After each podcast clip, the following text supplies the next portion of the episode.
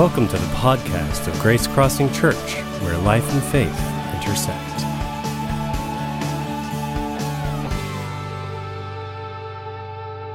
This morning we come to uh, our sixth week uh, of Easter as we continue our series, A Body of Evidence. Now, in this series, uh, we are actually collecting evidence about the person of Jesus Christ. Uh, we are not necessarily collecting evidence to prove that he was crucified or that he was raised from the dead. But rather, this body of evidence we're collecting is to point to the fact that Jesus was resurrected. And in resurrection, he was not given his old life back, but rather he was given an entirely new life, one radically different from any other life and from his former life, one that would never again experience or face death which means that we are collecting evidence that Jesus is very much alive and that his life is still very present here on this earth. In fact, I like to think of these evidences as enduring evidences that are going to outlast time.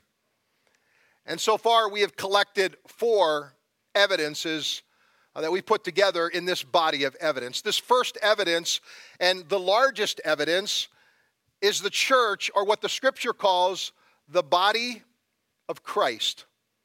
Collectively, you and I become the physical presence of Jesus here on this earth. The second evidence we talked about was Christian unity, and Christian unity is diverse unity. So the scripture teaches that we have been made into one new humanity through the cross of Jesus Christ. Now, the KKK have perverted the purpose of the cross. And they have actually perverted it to be a symbol of hatred and division. So we are called to redeem back to God and for God the original intention and purpose of the cross, and that is reconciliation. So I want you to think about this. The cross has two beams one that is vertical and one that is horizontal. That is not insignificant. The purpose of the cross is that it actually reconciles us back to God through Jesus Christ and it, re- it reconciles us one to another through Jesus Christ.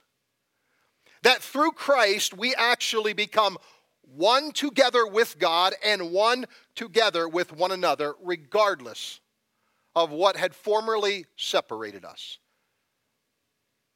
And so, this diverse unity is really, really profound throughout the scripture. The third evidence we talked about in this series was love. And that's such a significant evidence that Jesus is still alive. Jesus said, Love your enemies. Now, Jesus did not tell us not to hate our enemies. That's not what he said. He said, Love your enemies. And there's a big difference.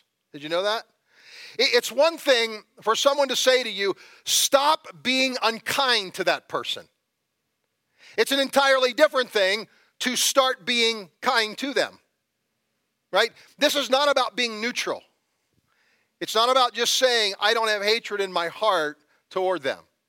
Rather, it is about, and what Jesus said and calls us to, is to actually go a step above and beyond.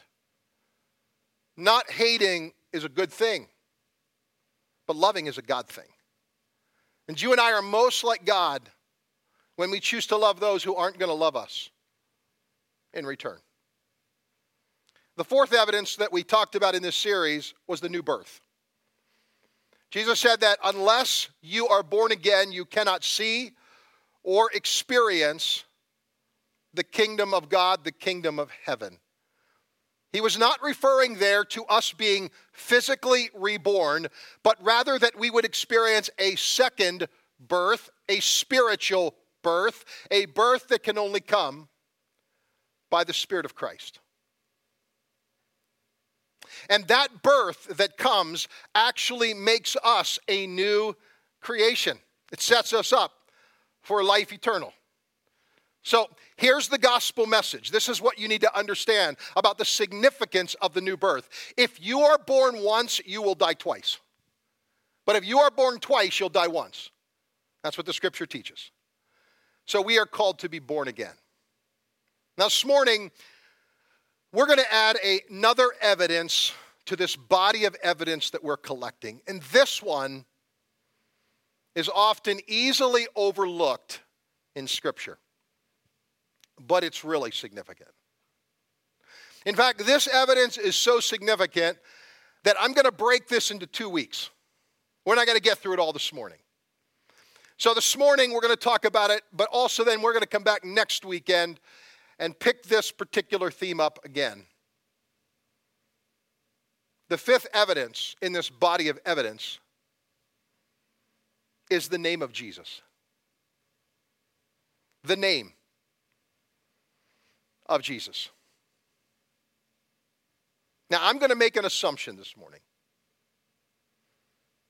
And, I'm not going to ask you to verify this assumption. I'll let that be for you to do. But here's my assumption I'm going to make this morning. I'm going to assume that if you are a Christian, you are a Christ follower, then you pray. I'm going to make that assumption that you pray. Okay? And if you pray as a Christian, as a Christ follower, then you pray in the name of Jesus. Right? or you pray in Jesus' name, or you pray in the name of Christ, or in Christ's name. But have you ever stopped to ask yourself, why in the world do I do that? Like a lot of people actually say those words, but they really don't even understand the profound significance of what they're saying when they use his name. But there's a reason. And Scripture makes it very clear about the reason that we are given this name of Jesus and why his name is an evidence that Jesus is still very much alive and present with us here on this earth. So let me say this this morning. To, to really appreciate the significance of this evidence, You've got to first understand the significance of his name. That, that's where we have to begin. So, to understand why in the name of Jesus matters so much, we've got to first understand and appreciate the name. So, let's begin this morning where we left off last weekend Luke's Gospel, chapter 1, verse 31. The angel Gabriel says this to Mary You will conceive and give birth to a son, and you will name him Jesus. God was very specific about his name. So the name Jesus literally means God our Savior. But there is another part of this name that the Gospels point us to that we often use. So we often use the term Jesus Christ. So there are really two parts to the name of Jesus that provide us the title, both a name and a title for who he is. So listen, Christ is not Jesus' last name. Okay? It's not his last name. It, it is literally Jesus the Christ or Christ Jesus. So it's pointing to both a name and a title. And what's so significant about this is that this title, Christ, is a title that literally means anointed one of God. So he is not only God our salvation, but he has been anointed by God for those things, and so much more. So there's a passage of scripture I want to take us to this morning that has often and most often been used to speak about salvation. So I've heard a lot of people through the years point to this verse and these verses as salvation scriptures. In fact, that's how it's presented in many churches. And, and here's, the, here's the passage Philippians chapter 2, beginning at verse number 8. This is speaking of Jesus. Being found in appearance as a man, he humbled himself by becoming obedient de- to death, even death on a cross. Therefore,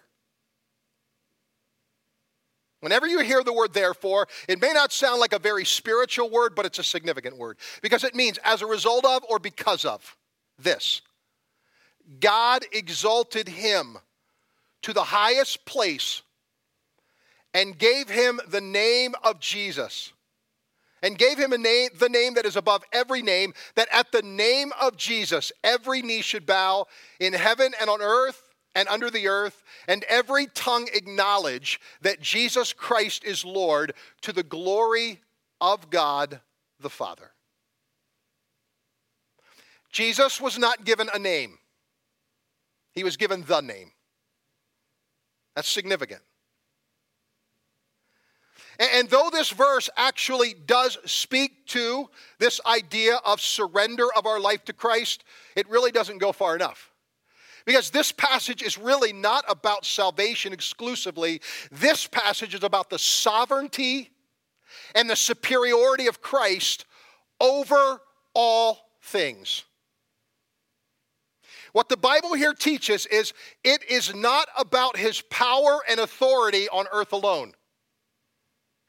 It's also very much about his power and authority under the earth and in heaven. That's profound. It means that the name that is ascribed to Jesus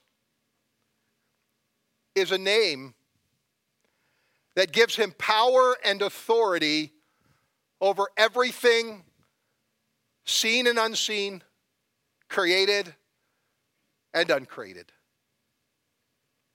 This is a kingdom passage.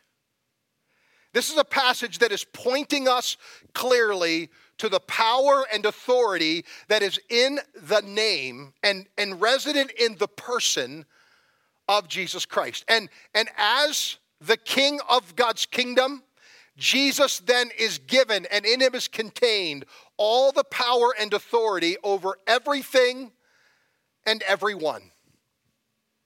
It's significant. So think of it this way Jesus is ascribed a name at birth that is anointed at his death and exalted at his resurrection. He's ascribed a name by God, by the angel, through the angel, the name Jesus, who is the Christ, that is actually anointed at death and then exalted and lifted up at resurrection. High above, far above every other name that at that name, the name, everything else must conform. Now, this idea of Jesus, God the Savior, our Savior, being the anointed one of God is really powerful. And in the New Testament, we have in the Gospels these prophetic moments that are pointing us to this reality. So, just about a week before Jesus' arrest and subsequent crucifixion, he's actually at the home of Martha and Mary and Lazarus, two sisters and a brother with whom he had become very close friends. And something really significant happens in this home. It's found in John's Gospel, chapter 12. And here's what it says Six days before the Passover celebration began, Jesus arrived in Bethany, the home of Lazarus, the man that he had raised from the dead. Now, I said this at week number one.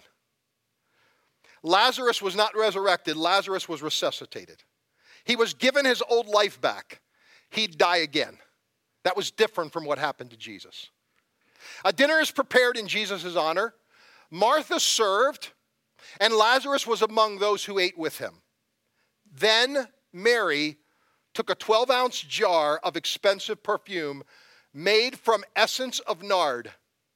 And notice this she anointed Jesus' feet with it, wiping his feet with her hair. The house was filled with the fragrance. But Judas Iscariot, the disciple who would soon betray him, said, That perfume was worth a year's wages. It should not have been sold and the money, or it should have been sold and the money given to the poor. Not that he cared for the poor, he was a thief. And since he was in charge of the disciples' money, he often stole some for himself. Now, notice how Jesus replies Leave her alone. She did this in preparation for my burial. Jesus knew something that none of them knew. Because this same Mary was later going to come to the tomb with the same anointing spices. But the body of Jesus would not be there. This was an opportunity for him to have a actual symbolic tangible way of saying you are anointed in your death as the son of God. You are going to be exalted at the resurrection, but this was a prophetic anointing that was placed on Jesus' feet. And here's what I love about that word anointing the word literally means God soaked. Here's what the scripture teaches the scripture teaches that Jesus Christ is God soaked. But it doesn't stop there. The Bible actually teaches that every follower of Jesus is also God soaked. Did you know that's what the word Christian means? The word Christian means Christ soaked. And that word Christian is used in the scripture. First time it ever appears is in the book of Acts. When it says in Antioch, they were first called or referred to as Christians. The Passion Translation gives us insight into it. Acts chapter 11, verse 26. It was in Antioch that the followers of Jesus were first revealed as anointed ones. Guess what? Not only is Christ God soaked, but because we are Christ followers, we are here on this earth soaked by Christ, and something happens when we carry his presence with us. The Bible says this in 2 Corinthians chapter 5, verse number 20, we are ambassadors of the anointed one who carry the message of Christ to the world as though God were tenderly pleading with them directly through our lips. What Jesus did for God on this earth, when he came to be his representative, to speak on behalf of God, we now do as Christ soaked followers who actually get to also represent and be his ambassadors as though he's speaking through our lips directly. That's powerful. It's really significant. You see, we do not understand how powerful what we say and what we do is what, when we do it in the name of Christ. And the Bible is so filled with this. We're just not going to have time this morning to get into all of it, but I want to give you two evidences and two things that point directly to what happens in the name of Christ. First of all, in the name of Jesus, Jesus shows up when we gather together in his name. Look at Matthew's gospel. This is, this is really significant. Matthew chapter 18, verse 20. Many of us here have heard this before. And I don't think we really understand how significant this is. Where two or three meet together in my name. What's it say? I am there with them. I am present with them. Now, does this mean that he isn't present with us when we're not together? It's not what it's teaching. And there is a mystical nature to what's happening here, but I really believe that what it's pointing to is it's pointing to the Trinitarian essence of God Himself. God never operates independent of Himself. So God the Father never operates independent of God the Son or God the Holy Spirit. And, and, and, it's important for us to understand that when we gather together in the name of Christ, that we are in essence cooperating with and representing that Trinitarian nature of God right here on earth. That we're two, and we only need two because God's with us, or three, or four, or a hundred, or a thousand gather together in His name, His presence manifest presence is tangibly there. Let me say, He's here this morning. He is right here among us because we're gathered in His name. And not only does He show up when we gather, but He shows up when we ask, when we pray. John's Gospel, chapter 16 verses 24 through 27. Ask using my name, and you will receive, and you will have abundant joy. I have spoken of these matters in figures of speech, but soon I will stop speaking figuratively, and I'll tell you plainly all about the Father then you will ask in my name. I'm not saying I will ask the Father on your behalf, for the Father himself loves you dearly because you love me and believe that I came from God. So here's what Jesus is saying to them. Even though I'm your advocate going to stand before God at his right hand on your behalf, and I'm going to be praying and interceding for you, you don't really just need to depend on that alone. In other words, you can come directly to the Father through my name. And because He loves you, because He loves me, you have direct access to me through the name of Jesus.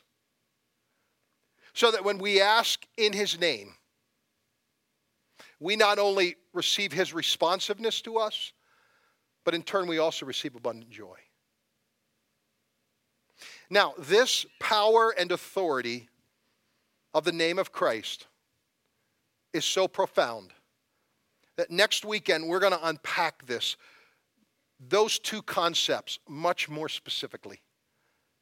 And the Bible is filled with illustration and of words that help us understand the significance of his name. But for this morning, let me leave it with this. We are gathered here this morning in his name, which means the Spirit and the presence of Jesus is among us. And whenever we gather and whenever we speak in his name, he's there among us. That's not just a good idea. That's not just an ethereal thought. That is the promise of Scripture. Which is why how we treat each other, how our relationships are handled horizontally, matter to God's kingdom. They matter to the kingdom of God because He is here. He's present. Let me just pray, and then I want to share one final thing before we close this morning. Bow your heads, please. Father, we thank you for your Son, Jesus Christ. Thank you for your Son that is God our Savior and is literally God soaked, anointed. we now, as followers of the Anointed One, are also Christ soaked. And so, as the first century church was revealed as anointed ones, may we understand in humility and grace what it means to operate and to live as anointed ones. Help us to hold that beautiful promise before you in humility and in love and grace. Bless each of us, I pray. And help us, I pray, to grasp how far, how wide, and how deep is the significance of the name that is above every name, the name of Jesus Christ. We thank you for it in Christ's name. Amen. Amen. Thanks for listening. To learn more about Grace Crossing Church, including service times and directions, check us out on the web at www.gracecrossingchurch.net. We hope to see you at one of our upcoming weekend worship gatherings. Have a great day.